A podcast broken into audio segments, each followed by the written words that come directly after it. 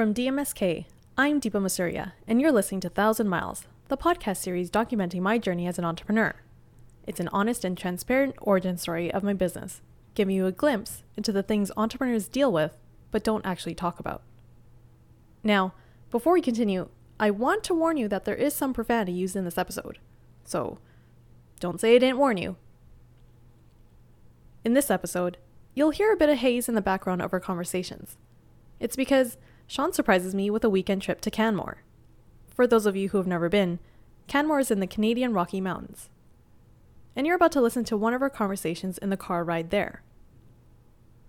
While there were a lot of random conversations on this four hour drive, one conversation, which started off as innocent banter, unearthed a real issue about me.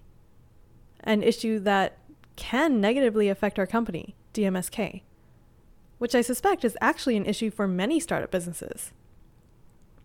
I don't really know who my customer is. And I only became aware of this because of my lack of fashion sense. Revamp my style. Revamp my style. Like that jumpsuit you have is uh, kind of cool.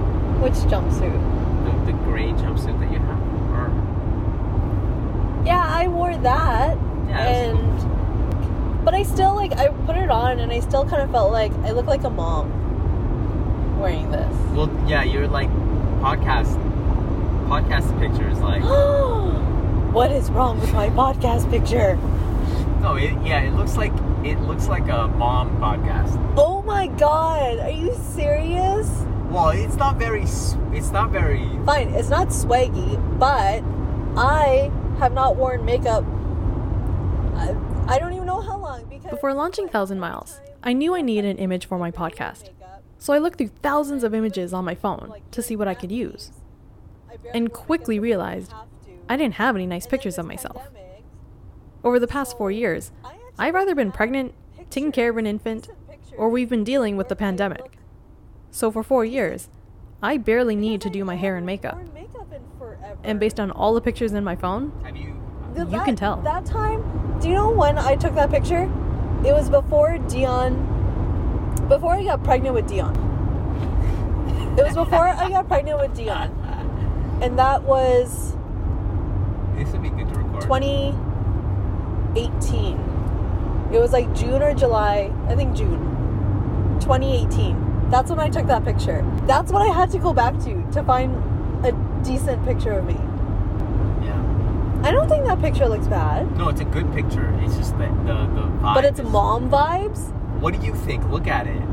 I liked it. I know, but it, it's uh. it shows that I am a happy person. as an analytical person, I went through all the top podcasts on Apple Podcasts, and I tried to see if there's anything interesting from looking at their podcast art. From it, I noticed podcasts that wasn't like a true crimes kind of show, usually ended up being an interview kind of show. And their podcast art had a picture of the host.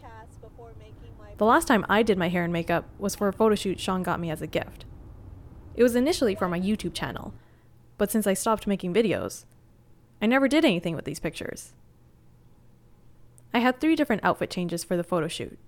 And well, the one you see now on my podcast art was the most unmom like outfit I had. Or so I thought. Is it because I'm wearing overalls? I don't know. I don't know what it is. Maybe it's the overalls. But those overalls, when I got them, you were like, "Ooh, you look good," because that was Full the body. style back then in 2018. Those overalls, that was like the in thing.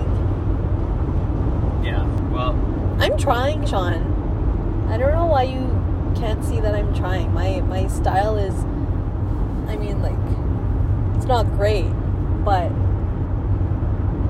I'm not completely wearing sweatpants well when I leave style all the is very personal, so it's what you know. It's whatever because you don't like my style. It's true. Sean and I don't like each other's fashion. In fact, when I buy clothes for Sean as a gift, if I think to myself, uh, this looks dumb, I'll buy it, knowing that Sean will probably love it. But you can't dress like that. You're on stage all the time. You can't wear sweatpants No, on I stage. know, but I'd love to. You would love to wear sweatpants on stage? No, I'd love to just like have. More, I'd love to be more drippy. You know, I don't even know what drip means. get drip. I don't even know what that means. Oh my god. Who says drip? And why? In what context do you say drip? When I was in my 20s, I always thought to myself that I would understand slang, be up to date on music, and if I ever became a mom, I'd be the cool mom. Now that I am a mom, I'm absolutely not cool at all. Sean, on the other hand, tries to stay up to date with pop culture, music, and the words the cool kids are saying. What does that mean for us? It means I have no idea what he's talking about half the time. You still haven't explained it to me, which means you don't even know I what know it means. drip means your clothing. It's your fashion. It's your style. I don't I don't get it. It's like your your. So this is my drip. yeah, it's your drip. This this um my Adidas shoes It's your fashion, and my style. um Yo, leggings. Yeah, it's like, yo, what's up? Yeah, yeah, yeah. Hey, man, love the drip. I would never understand that. If someone said, "Hey, hey girl, I love your drip." I would be like, "What are you talking about?" I don't understand these words. Where do you even get these words from? Where did I get the words from? Yes, where do you First get all, these drip, words drip is an old world word. So, when I named what do you mean? silver, when I got the silver uh, domain, I called it silver drip. I never understood why. Sean's tried many things in the past. He created two different apps, one called Press Moi, where celebrities could talk to fans online in real time text conversation. If you're familiar with Clubhouse, it's actually kind of like that, except text format instead of live audio. He made another app called Selfie Text. I, I still don't understand the purpose of it. Something to do with taking selfie. I, I don't know. Anyways, he later created a program called Silverdrip, which was a program bilingual companies could use to test their employees' proficiency in French if they were native English speakers. He made that program a few years ago, and I'm only realizing now that the drip in silver drip meant something. I didn't know that's Yeah, why you like- did it. It's like a cool. I had word. no idea. Silver drip. I was like, that's weird. Okay, fine. You need to understand. It's like an old word. Like simp is an old word too. Okay, simp is an old word, yet none of us knew what simp meant. I had to ask you guys Reagan. are all moms. I had to ask Reagan. What did she say? Reagan is one of our babysitters. and I feel like She's young and part of. Gen Z. And I'm like, okay, do you know what the word simp means? and then Reagan, she like, she looks at me and she gets like, she like kind of rolls her eyes. I love like, chatting "Oh, with her because she yeah." helps me understand And things that her uh, generation she's, is going through. disgusted by this word. We chat about different topics, and it's really eye opening to see the lens through which we both see and understand the world. I've come to the conclusion that the main reason I don't keep up to date with pop culture, music, and slang is because I don't have time anymore. If I'm not working, I'm doing things around the house or doing things for the kids. So when I hear new slang, which I find becomes popularized from new music, I get confused. Like, at what point did the phrase fuck with change? Seriously, in my day, if you said you fucked with something, it meant you're being careless or you treated someone poorly. Now, apparently, when you fuck with something, it's a good thing. Like, when did this happen? Anyway, I digress.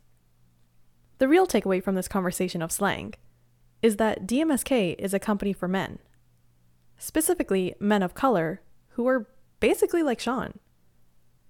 And this is actually important for me to know, because if we're going to be successful, we need to understand the market we're trying to serve.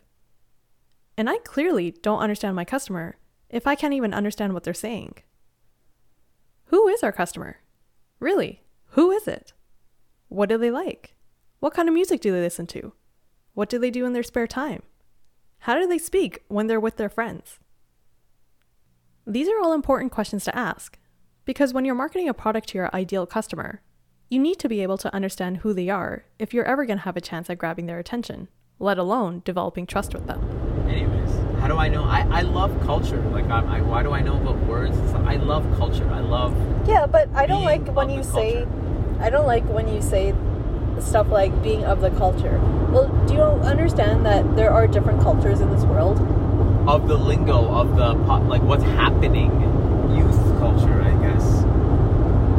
Youth culture is usually uh, kind of cool culture because it's young and it's modern. Yeah, but even you agree that the world is now fragmented and people are into lots of different things. There's so many different niches. Everything's hyper focused. So there is no such thing based on that logic of being culture, i think there's a cool culture. I, I agree. I think there's some things though that you know to be part of a general to understand where the waves are, to understand what's happening, to understand what's relevant.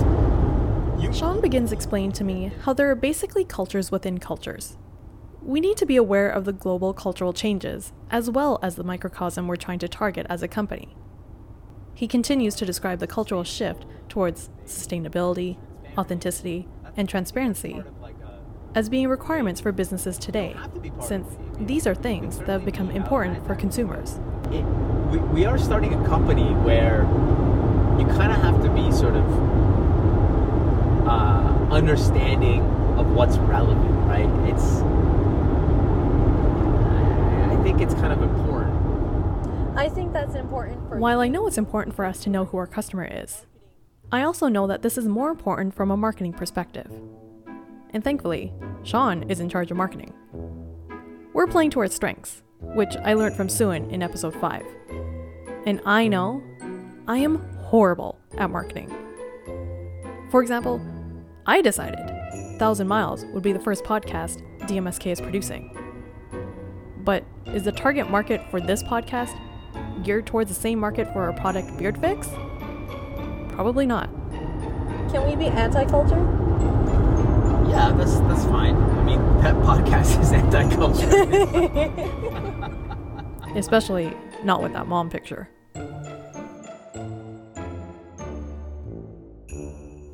Coming up in a future episode of Thousand Miles, Sean and I discuss how we plan on developing an amazing customer experience. And then my nemesis shows up again. yeah it, it, it's a different way to think about it because you you want to like just build value like right away right? You want to be able to build you want to be able to build a customer for life and putting in time and effort for your early customers. A- actually every customer if you can. Like oh, i actually like fuck with this brand because they i chatted with them. That's like pretty powerful or they you connect with them right?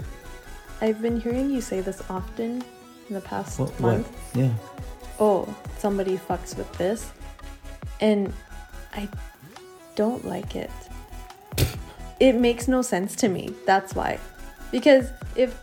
I hope you like this podcast. And if you do, tell a friend, please subscribe, and leave a five star rating. And talk to me on Twitter and Instagram at Deepa Masuria.